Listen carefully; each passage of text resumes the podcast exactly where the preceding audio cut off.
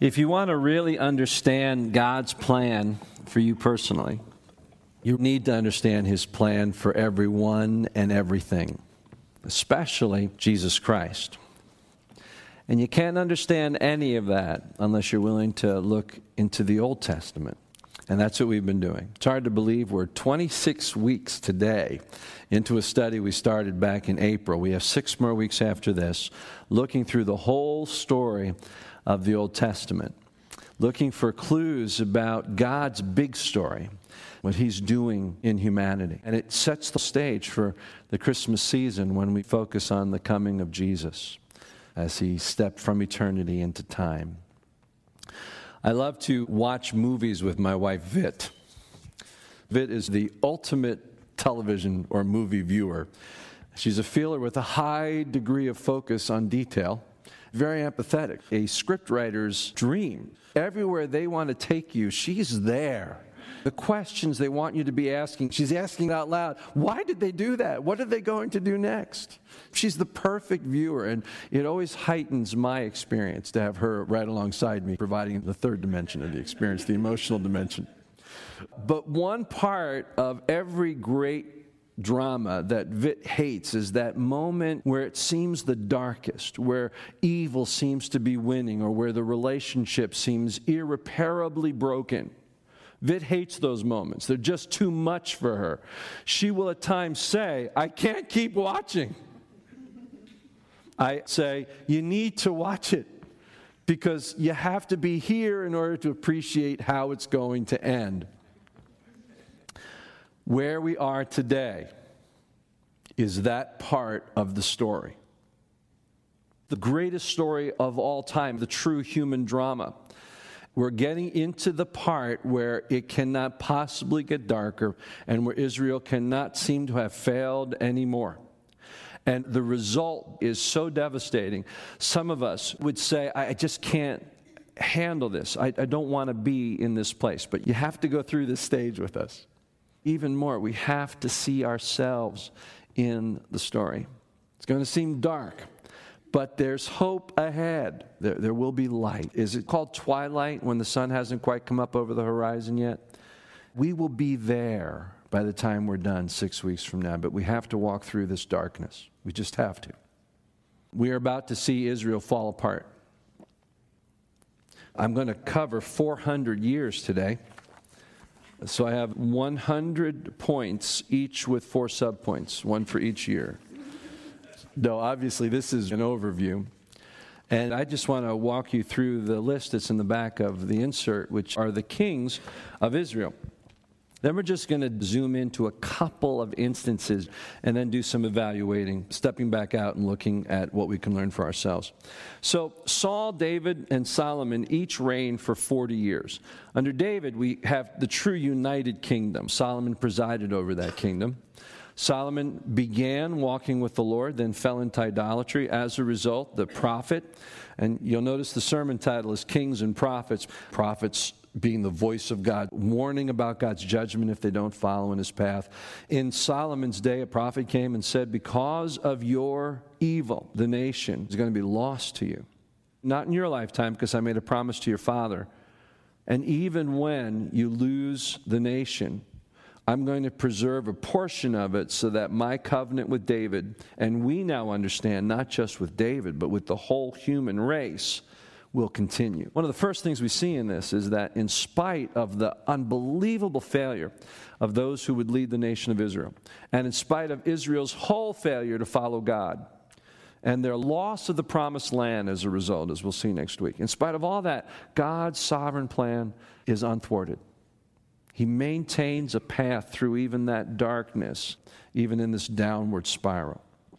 So Solomon lives out his life, and as the prophet of God had said, his uh, son Rehoboam loses the kingdom. Ten tribes of the north become known as Israel. Their capital is Samaria. Two tribes remaining in the south, Judah and Benjamin, become known as Judah. That's where Jerusalem is. All that remains under the authority of the throne of David and his offspring. The northern tribes go to another king. I encourage you to read through 1 Kings, 2 Kings, 1 Chronicles, 2 Chronicles. It's well worth your read. But as you go through it, you'll see kings of Israel, kings of Judah. Now you understand the difference. Let me just explain how I've color coded this. You'll see several names that are green and in bold. Can you see that? Those that Scripture records as having any kind of a heart for God. It's a pretty devastating list here, isn't it? I actually should have had Solomon only part green because the back half of his life he fell after idols. So out of 48 kings, six, eh, five and a half of them were honoring God. That's, that's pretty devastating. You'll notice in the northern kingdom there isn't a single green name. Not one of those kings followed after God. And by 722 BC, prophets calling them to repentance, saying judgment is coming. Finally, the Assyrian kingdom comes in. Samaria will play a very interesting role in the time of Christ because uh, Assyria takes the Jewish tribes out of the northern kingdom, brings in other displaced tribes and the result over the centuries that would come is a commingling of their idolatry and folk religions with the worship of God, which is why Samaria was so despised by the time of Christ. It's important to understand this. The ten tribes of Israel are removed from the land and never return.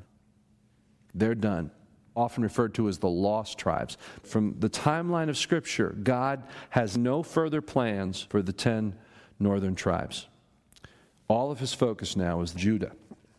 You see a succession of kings, only a limited list of which followed after God. About 320 years before they are finally taken out. We refer to the northern kingdom as the diaspora, the dispersion, because they never return we refer to the southern kingdom being conquered by Babylon, Jerusalem's wall being destroyed, the temple flattened, uh, and the people being taken away. We refer to that as the exile, and we'll uh, deal with that next week because even in exile, God is still at work. So, this is the group through which God's going to continue his plan. That's the overview. It's pretty depressing. Some of the more famous stories in the Old Testament come out of this period. You have Ahab and Jezebel, Elijah and the prophets of Baal, worth our taking note of on their individual basis. But our goal today is just to take the big picture. So, that's the overview. What, what do we learn in the midst of this? Here is the big idea I want you to think about. How do we, how do we look at this ancient time with kings and prophets and idol worship and take something that fits into our modern context and our own faith journey? Well, here's how I want you to think about this. Here's the big idea that I think will help us cross that textual bridge. In some sense, we are all kings and we are all worshipers all of us have a domain over which we rule, over which we exercise our will. For some of us, it's a very small kingdom. And some of the young people in this room might say, I, I don't have a kingdom. Well, you, you do on some level. And as you get older and get independent, you're going to have your kingdom too. It may just be your life, but we all reign over something. In some way, we are all sovereigns and we are all worshipers. And so this story is a dramatic illustration for us about how important it is to tune our lives to the worship of God and to direct our kingdoms under the true authority of God. And the absolute disaster that befalls those who do not live according to that pattern. Really, it's the same thing. It just looks very old and very ancient and very, you know, kingly. but it's really the same story that you and I all live with.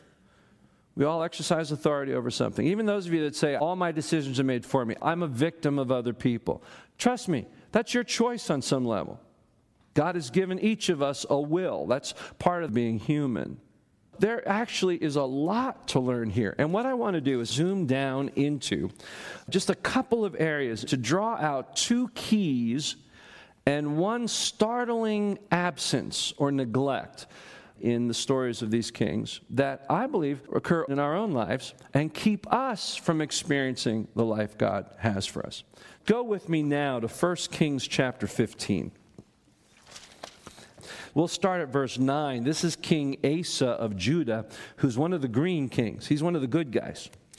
Verse 9 In the 20th year of Jeroboam, king of Israel, Asa became king of Judah, and he reigned in Jerusalem 41 years. This is the key phrase Asa did what was right in the eyes of the Lord, as his father David had done. Now, actually, David was his great great grandfather. They're saying he had a heart for God like David had a heart for God. So he was a true son of David. Look down at verse 14. Although he did not remove the high places, Asa's heart was fully committed to the Lord all of his life. Take note of that phrase too. Although he did not remove the high places. So we got two key phrases here. Asa did what was right in the eyes of the Lord. And then a second phrase, however, he did not remove the high places. Let's go on. Go to verse 25. This is Nadab, who's a king of Israel. That's the northern kingdom. Nadab, son of Jeroboam, became king of Israel in the second year of Asa, king of Judah. And he reigned over Israel two years. What does verse 26 say? He did evil in the eyes of the Lord. This is the recurring description of these kings. Either they did what was right in the eyes of the Lord, or they did evil in the eyes of the Lord. Let's go down to verse 33. Baasha, king of Israel. In the third year of Asa, king of Judah, Baasha, son of Ahijah, became king of Israel in Tirzah, and he reigned 24 years. He did evil in the eyes of the Lord. So you have the qualification did right and did evil, but always in the eyes of the Lord. Now look with me uh, forward to chapter 22. There are numerous kings of Israel during this time, but the successor to Asa in Judah was Jehoshaphat. Let's read beginning at verse 41. Jehoshaphat, son of Asa, became the king of Judah in the fourth year of Ahab, king of Israel. Jehoshaphat was 35 years old when he became king. He reigned in Jerusalem 25 years. Go down to uh, the end of verse 43, and what does it say? He did what was right in the eyes of the Lord. And then you have this phrase repeating, however, the high places were not removed, and the people continued to offer sacrifices, burnt offerings. Okay, over and over again, you see those observations made. Those that did right in the eyes of the Lord, most of whom have an exception, which is, but they didn't remove the high places, which we'll talk about in a minute. And then you have those who did not do right in the eyes of the Lord. And of course, we know they didn't remove the high places because that's where they worshiped. Here's a couple of observations that jump out. First of all, I want to focus on this idea that these kings are evaluated not by how their population viewed them, not by how their advisors viewed them, not by their popularity rating. They were viewed through the eyes of the Lord. And that brings me to idea number one. As we are stewards of our lives, as we administer and rule over our lives, like these kings, listen to me, we serve for an audience of one. We need to ask ourselves, what is it in the eyes of the Lord that I'm doing? Because we can fool men. Dan was just telling me today about a local church. A couple of brothers who were in business decided they were going to build this mega church, and Turns out the whole thing was a sham, and it's been huge in the news. I actually had these guys work on a house that I was flipping a few years ago.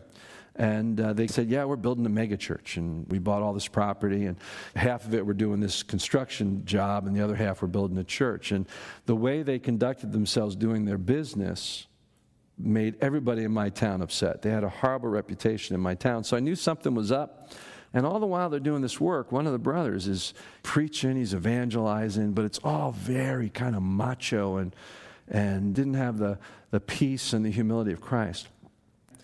There were those for a time that found that bravado in those brothers very attractive. And now, who they are has really come out. The whole thing was a sham. Listen to me, in the eyes of God, it was always a sham, right? God knew from the beginning. Whatever they were doing from man's viewpoint, and for their personal well being, whatever front they were putting on, whatever hyper spirituality or secret knowledge from God they were claiming to have that fooled people, didn't fool God. All of us, the responsibilities that we have, those areas that God has given us stewardship over, we serve over them knowing that God is looking at us and it's His opinion of us that matters first and foremost. I hear in that centuries later the voice of Peter saying, We must obey God rather than men. We live, we serve for an audience of one, the eyes of the Lord. Let's look at this second idea. It's interesting that even those that were good are only mostly good even those that personally followed God, left the high places. And that's the second idea.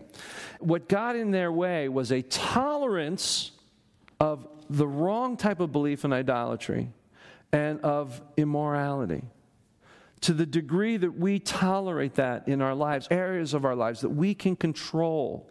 And I think we can have a lot more control than we're willing to take in culture around us. And to the degree that we tolerate idolatries of all forms, even if it's materialism and secularism, what we're doing is we're allowing those things to be. It's interesting to take note. When Israel came into the promised land, what did God say to do to all of the idolatrous and immoral people that were in the land? What did he say to do? Drive them out completely. And they didn't do that. And sure enough, that is the very thing that ultimately works its way into their lives. That's why God told them to clear the land, because He knew that either they were going to be wholly His, or what they tolerated, what they put up with, would eventually own them. That's true in all of our lives. The things that you're tolerating right now, idols that you're worshiping, uh, immoral acts, those things that you're tolerating that you know you could change, they are slowly taking over. We see that happen here. That's the slide that occurs. That's pretty strong. But I think it's important because it occurs in all of our lives as it does in Israel. Now, there is this startling absence or neglect. I want you to look with me at the story of Josiah. We're going to start in 2 Kings chapter 18. There are three kings in succession. This is well after Israel has been obliterated and dispersed. Now the focus is just on Judah. And these are among the final kings of Judah. Interestingly, even as Judah is on its way down, its end is already been determined by God. He's already said through the prophets he's going to send them out of the country. They're going to be gone for 70 years. They're going to return a more righteous and purified people. Even though that's already been determined, we have these highlights. We have Hezekiah, who did what was right in the eyes of the Lord. In fact, Scripture says there has never been a king in Israel before or since Hezekiah, which means Hezekiah was the most righteous king of all, even more righteous than David. We know David had his moral failures. Hezekiah was upright and righteous. Then we move to Manasseh, as great and moral as Hezekiah was, Manasseh was that bad. He's the worst of the worst. Look with me at Manasseh's story in chapter 21. Manasseh was 12 years old when he became king, and he reigned in Jerusalem 55 years. His mother's name was Hephzibah. He did evil in the eyes of the Lord, following the detestable practices of the nations the Lord had driven out before the Israelites. Now, listen to this. He built the high places his father Hezekiah had destroyed. Hezekiah was the one king who actually tore down the high places. His son rebuilds them. Worse than that, he built altars in the very temple of the Lord, of which the Lord had said, In Jerusalem I will put my name. In both courts of the temple of the Lord, he built altars to the starry hosts. are you picturing what's happening here? Remember when we looked at the tabernacle, talked about the holy place and the Holy of Holies, where God alone dwelled, where they went in with fear, where the Shekinah glory was present? Manasseh dares to set up idols to other gods. Let me, let me read on. This is how bad it gets. Verse 5 In both courts of the temple of the Lord, he built altars to all the starry hosts. Worse yet, he sacrificed his own son in the fire. He so sold out to idolatry that he practiced the horrific practice of those people. This is why these people were judged by God preceding Israel coming into the land, because they would kill their own children. And when it says that he passed his own child through the fire, try to picture how detestable this is. He had set up altars in the very temple of the one true God, and where he likely sacrificed his own son was on the very brazen altar of the temple. That symbol of the sacrifice of the Son of God and the blood of the Lamb. Can it get any darker than that? Their end is sealed. But then there is a grandson named Josiah who comes. Here is what happens. Chapter 22. Josiah has a heart for God and he wants to clean up the temple. And he begins to use money that had been set aside a long time ago. And they begin working in it. And it says they found the book of God in the temple. We're going to pick up the story in verse 8 of chapter 22. Hilkiah the high priest said to Shaphan the secretary, I have found the book of the law in the temple of the Lord. Think about that. All these years. Where has it been? In a pile someplace. Shaphan the secretary informed the king, Hilkiah the priest has given me um, a, a book. What book? Shaphan said, Read from it. Verse 11 When the king heard the words of the book of the law, what did he do? He tore his robes because he is the first king in generations to read the book of God. Think about that. Remember when we looked in Deuteronomy 17 about God's job description for a king? What was the primary job of the king? Know that book in and out. Have a copy of it with you at all times. Have it in your bedroom. Have it on your throne. Breathe it. Work it. Rule with it. And that's idea number three.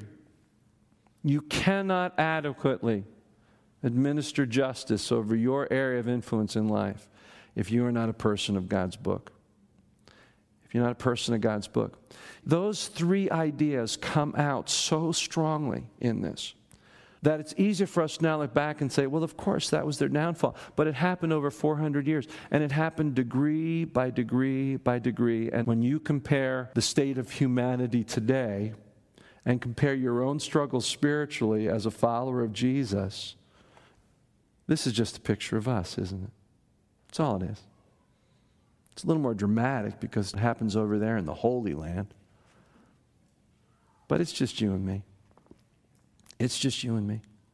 Even though Judah's fate is sealed, God gives us Josiah. And you know what Josiah does?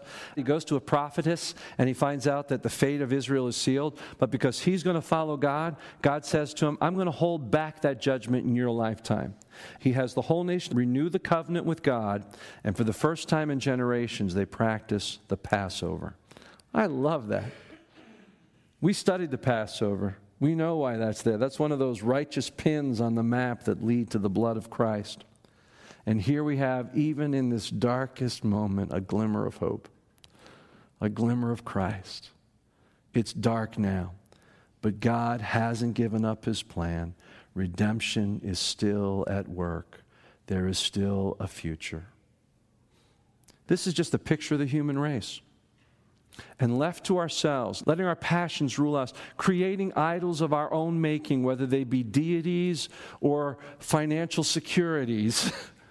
When we pursue those things, it's a path to destruction. It reminds us all that we need a ruler over us as we attempt to exercise authority over our lives. We need a king who is over all kings. Right? And as we wrestle with our passions, those things that we worship, that we are drawn to, that our affections have us bowing to, we need a great deity to worship that lets all of those idolatries fall away. We need a Lord over all lords. And his name is Christ, King of kings, Lord of lords. Father, thank you for even the glimpse of that in, in, this most dark of times in our story. Thank you for the hope. We, we've entered into it, we've experienced it, we've seen ourselves in it, and we recognize that even as Israel failed and so many fell away, you still called, you still worked, there's still hope. There were still those who called out of hunger for you and you responded and answered them. And we still see the redemptive path to Christ. Father, we, we honor that today. We ask you to rule over our domains. We ask you to rule over our hearts. Be the king in our lives. Be the Lord in our lives. Be everything. Christ in all, above all, before all. Christ always. Amen.